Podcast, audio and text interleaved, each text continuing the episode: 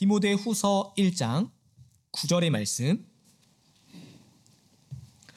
우리 하나님의 말씀을 함께 합독하시겠습니다. 하나님이 우리를 구원하사 거룩하신 소명으로 부르심은 우리의 행위대로 하심이 아니요 오직 자기의 뜻과 영원 전부터 그리스도 예수 안에서 우리에게 주신 은혜대로 하심이라. 아멘. 아, 오늘 말씀은 어, 이유가 있어서 사랑하시지 않습니다. 라는 제목으로 우리 하나님의 말씀을 함께 나누고자 합니다. 여러분, 사랑을 생각할 때 이 사랑이라는 것은 반드시 필요한 조건이 있습니다. 사랑에 필요한 조건은 무엇이냐면 사랑은 언제나 두 대상이 있어야만 한다는 것이죠. 사랑에는 나와 너의 사랑이고 그와 그녀의 사랑이고 부모와 자녀의 사랑이고 그리고 하나님과 우리 사이의 사랑이 있고 그리스도와 그리고 그분의 신부 되시는 교회의 사랑이 있습니다. 그렇기 때문에 언제나 사랑은 어떤 조건을 갖냐면 주는 대상이 있고 또 받는 대상이 생기는 것이죠. 어, 이렇게 주고받는 사랑이 아주 극적으로 표현되는 장면이 아마도 어, 드라마나 또는 우리 현실에서 어, 나타나는 남녀 사이에 있는 프로포즈가 아닐까 생각합니다. 멋진 프로포즈로 사랑을 표현하고 또 상대방은 그 제안을 기꺼이 받아들일 때 사랑이 보여줄 수 있는 가장 큰 기쁨, 주고 받아들여지는 그 기쁨이 이런 프로포즈나 청혼에서 아주 상징적으로 표현되는 것 같습니다. 어, 사랑의 대상이 서로의 사랑을 깊이 확인할 때, 나와 너, 그와 그녀, 부모와 자녀, 그리고 하나님과 우리 그리스도와 그의 교회, 그렇게 서로가 서로에게 사랑이 확인될 때 그보다 더한 기쁨과 행복이 없는 거죠. 어, 심지어 하나님도 가장 기뻐하시는 순간이 사랑이 확인될 때 가장 기뻐하셨음을 성경에서 봅니다. 성부와 성자 간의 사랑, 성자와 성령 간의 사랑, 하나님과 그분의 백성 사이의 사랑 안에서 우리 하나님이 얼마나 기뻐하셨는지를 성경을 통해서 보는 거죠. 그렇기 때문에 모든 드라마나 또는 영화, 소설, 우리 현실에 사랑이 없이는 구성되지 않는 그런 시나리오들이 펼쳐지는 것 같습니다. 어, 오늘 말씀은 우리를 특별히 어떤 사랑으로 초대하시냐면 우리를 구원하시는 하나님의 사랑으로 우리를 인도하고 계십니다. 하나님의 사랑에도 그 대상이 존재하는 것인데요. 어, 너무나 감사하게도 하나님의 사랑의 대상은 오늘 말씀에 따르면 다름 아니라 바로 우리가 그 대상임을 보게 됩니다. 오늘 우리는 말씀 속에서 하나님이 예, 우리에게 말씀하실 때 특별히 세 가지를 볼 것인데 사람이 갖고 있는 사랑의 한계는 무엇인가 먼저 기억하고 그리고 우리를 향한 하나님의 사랑은 어떤 사랑인가를 살펴보면서 이제 우리가 걸어가야 될 사랑의 길을 한번 확인해 보고자 합니다. 첫 번째로 우리가 확인할 것은 아, 인간의 사랑은 이유를 찾고 자격을 찾는 그런 사랑을 한다는 점에서 한계를 갖고 있다라는 것을 살펴보려고 합니다. 어, 오늘 본문에 나타나는 하나님의 사랑을 여러분 깊이 이해하기 위해서는요, 아, 무엇보다도 우리는 먼저 어, 죄인인, 죄인된 우리의 사랑을 먼저 보아야 합니다. 여러분, 사람의 사랑이라는 건 어, 보통 이런 사랑이죠. 사람은 사랑할 때 그 사랑의 대상에게서 사랑하는 이유를 찾아냅니다. 사랑스러운 이유를 상대가 가진 모습이나 상대가 가진 마음에서 찾는 거죠. 어, 그녀가 아름답기 때문에 사랑하고 그의 마음이 따뜻하기 때문에 사랑하고 그가 참 성실하기 때문에 사랑하고 그녀가 어려움 속에서도 미소를 잃지 않아서 사랑하고 그가 항상 먼저 손을 내밀어줘서 내 이야기를 잘 들어줘서 그런 이유로 사랑을 하곤 하는 것이죠. 언제나 사람은 사랑을 할 때 항상 상대방을 사랑할 마땅한 이유가 있음을 찾아내면서 사랑합니다. 이유가 없이는 사랑할 수 없는 것이죠. 어, 혹 사랑을 나누는 중에 그 사람을 사랑했던 이유가 사라지거나 달라지면 사람은 어떻게 하냐면 금세 사랑이 사그라지곤 하는 것이죠. 사랑했던 사람의 아름다움이 사라지거나 마음이 차가워지거나 성실한 줄 알았는데 사실은 불성실했거나 어려움 속에서 미소를 잃지 않는 줄 알았는데 자포자기 한다거나 그가 사실은 나를 위해서 산 것이 아니라 자기만 생각하는 이기적인 사람이라는 걸 알면 내가 사랑한 이유가 조금이라도 달라지기라도 하면 소스라치게 놀라서 사랑을 거두는 것이 보편적인 어떤 사람의 심리 아닙니까? 그래서 연인들이 그래서 헤어지잖아요. 여러분, 오래 지속되고 계신 여러분의 결혼 생활은 어떻습니까? 가장 사랑해서 결혼한 배우자가 점점 왼수가 되어가는 현실을 보기도 하는 거잖아요. 우리 교회는 그러지 않으리라 믿지만 그래서 사실 대 영화 대사에서 굉장히 명대사 중에 하나가 뭐냐면 어떻게 사랑이 변하니 뭐 이런 대사에 수많은 사람이 공감을 하기 때문에 명대사가 되는 것이죠. 인간의 사랑이라는 건 이유가 바뀌면 사랑도 식거나 변하는 것이죠. 여러분 어떤 분은 이렇게 말씀하실지도 모르겠습니다. 아 그렇지만 여러분 어 그렇지만 무조건적 사랑이 있는 거 아닙니까? 라고 말하면서 그 무조건적 사랑의 이유로 부모나 자식 간의 사랑을 이야기하는 분들도 계실 수 있겠다는 생각이 듭니다. 충분히 동의합니다. 부모의 사랑은 혹 한결 같을 수 있겠다는 생각을 느끼는 것이죠. 그런데 잘 생각해 보면 부모가 자녀를 사랑하는 이유는 그 자녀가 내 아이이기 때문입니다. 사람은 사랑을 사람을 사랑할 때도 이유가 없어도 자격이 있기 때문에 사랑을 하는 거죠. 부모는 자식을 왜 사랑하냐면 자녀라는 자격이 있기 때문에 사랑하고 그녀를 왜 사랑하냐면 내 여자친구라는 자격이 있기 때문에 사랑하고 친구는 친구를 왜 사랑하냐면 나의 동료라는 자격이 있기 때문에 사랑하는 거죠. 사람은 왜 사랑하냐면 이유가 있거나 자격이 있지 않고는 사랑을 할 수 없는 존재구나라는 걸 생각합니다. 그래서 이유가 사라지거나 자격이 박탈되면 사랑보다는 미워하고 싶은 마음으로 돌변하고 마는 게 사람 죄인의 사랑이 아닌가 생각하는 것이죠. 어, 여러분은 어떤 사랑을 하고 계십니까? 스스로에게 한번 질문해 보시면 좋겠습니다. 남편, 남편을 사랑한다면 왜 사랑하시고 혹 미워한다면 왜 미우십니까? 자녀를 사랑한다면 왜 사랑하시고 자녀에게 실망했다면 왜 실망하셨습니까? 직장 동료를 신뢰한다면 왜 신뢰하시고 한심하게 느낀다면 왜 그렇게 느끼십니까? 혹 내 기준으로 내가 세운 이유와 자격 때문은 아닌가 물어봐야 하는 것이죠. 어, 우리는 정직하게 인정합니다. 우리는 이유가 있어야만 또는 자격이 되어야만 사랑하는 그런 한계를 가진 죄인들임을 먼저 인정해야 할 것입니다. 이유와 자격에서 그 조건에서 납득되지 않으면 사랑 한 번을 제대로 못하는 것이 우리 인간인 것이죠. 아, 이런 기준으로 우리의 삶을 설명하고 나면, 아, 그래서 그분이 미웠구나. 아, 그래서 교회 안에서도 저분이 나를 미워하는구나.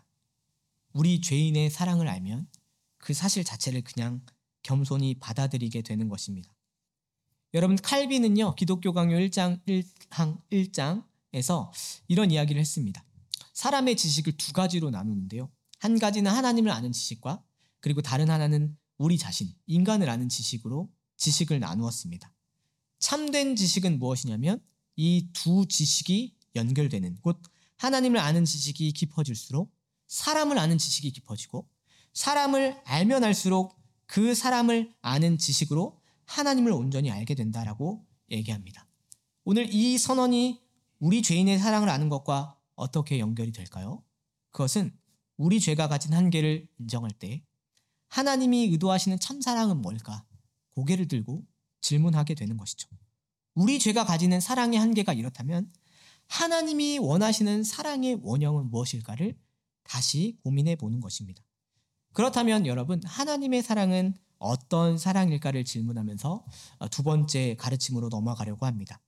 둘째로 하나님의 사랑이라는 건 자신의 뜻과 은혜로 사랑할 대상을 특별히 창조하시는 사랑임을 알게 됩니다. 아, 오늘 구절 말씀을 읽었는데요. 우리 한 번 더 다시 한번 읽어보겠습니다. 시작. 하나님이 우리를 구원하사 거룩하신 소명으로 부르심은 우리의 행위대로 하심이 아니요 오직 자기의 뜻과 영원 전부터 그리스도 예수 안에서 우리에게 주신 은혜대로 하심이라. 아멘. 하나님의 사랑의 단면을 오늘 아주 아주 명백하게 보여주시는데요. 여러분, 저는 이 말씀을 읽는 것이 여러분에게 아주 심각하게 받아들여지기를 바랍니다. 아주 진지하게 바라보아야만 하는 이 구절인 것이죠.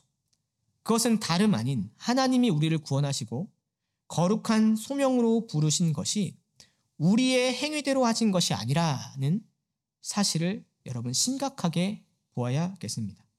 이 말의 뜻이 무엇일까요? 자신의 은혜와 뜻으로만 부르셨다는 뜻이 무엇일까요? 왜 우리는 이 말씀에서 진지해져야만 하고 놀라게 되는 것일까 질문해 봅니다.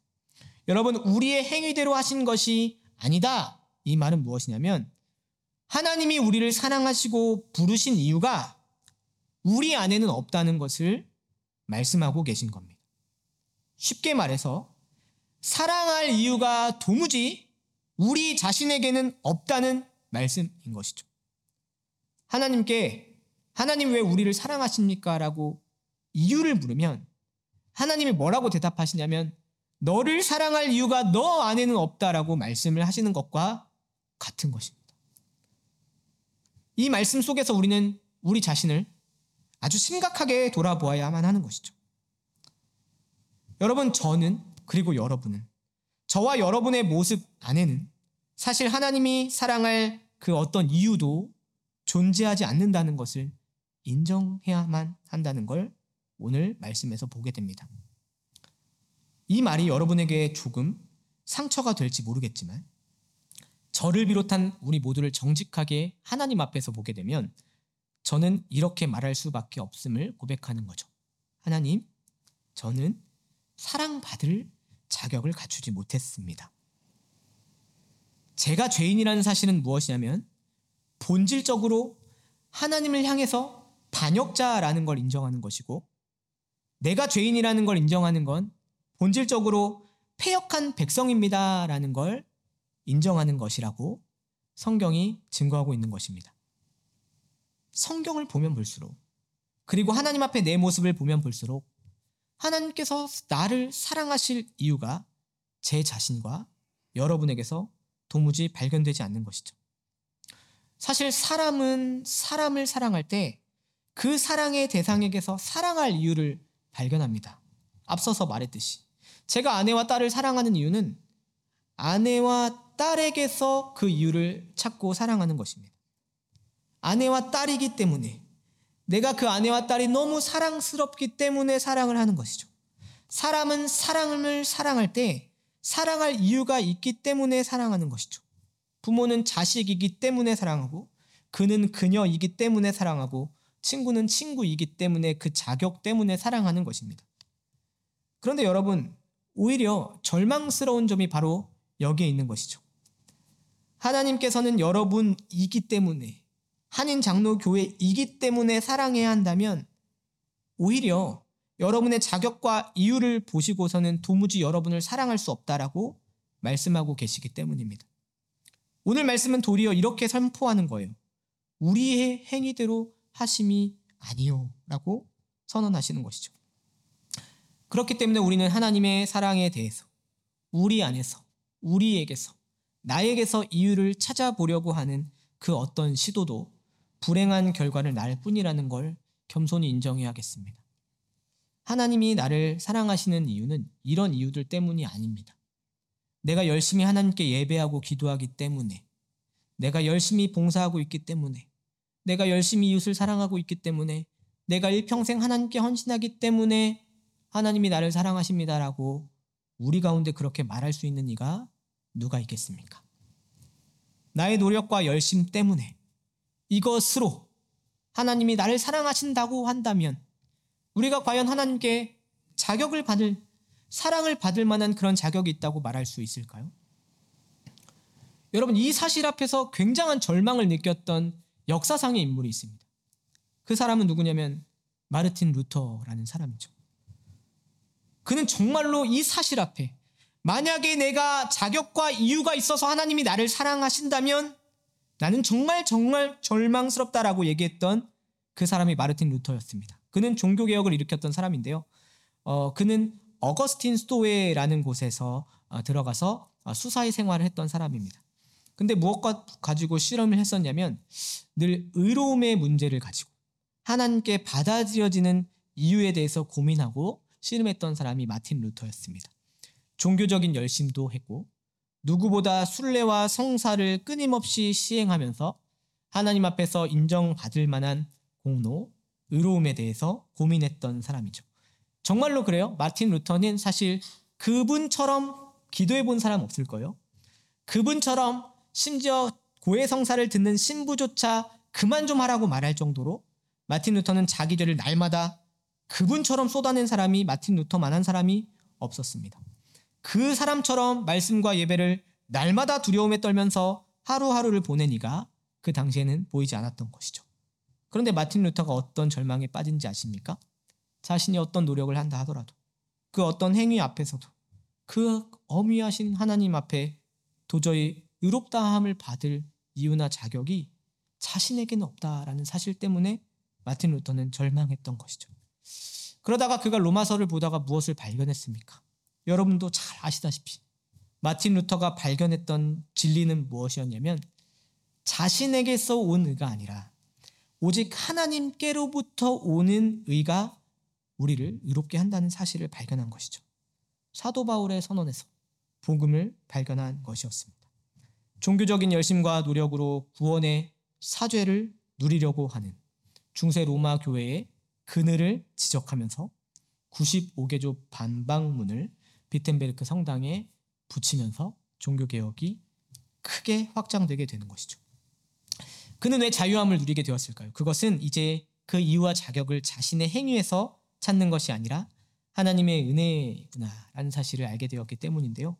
어, 그는 95개조 반박문을 이제 해설하는 하이델베르크 테제라는 것을 따로 작성을 해요. 근데 그가 거기서 아주 멋진 말을 어, 적어냅니다. 무엇이라 이야기하냐면 하나님의 사랑이라는 것은 그 사랑의 대상을 찾지 않고 오히려 만들어내신다라고 말을 하고 계십니다.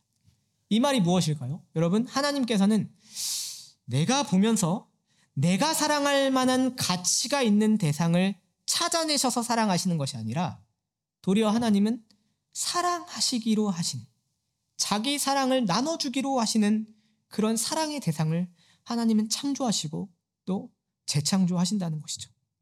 만약 그가 그 자리에서 죄인이라면 하나님은 그 죄를 사하셔서라도 새로운 피조물로 재창조하셔서라도 기어코 사랑해 내시는 분이다라고 선언하는 것입니다.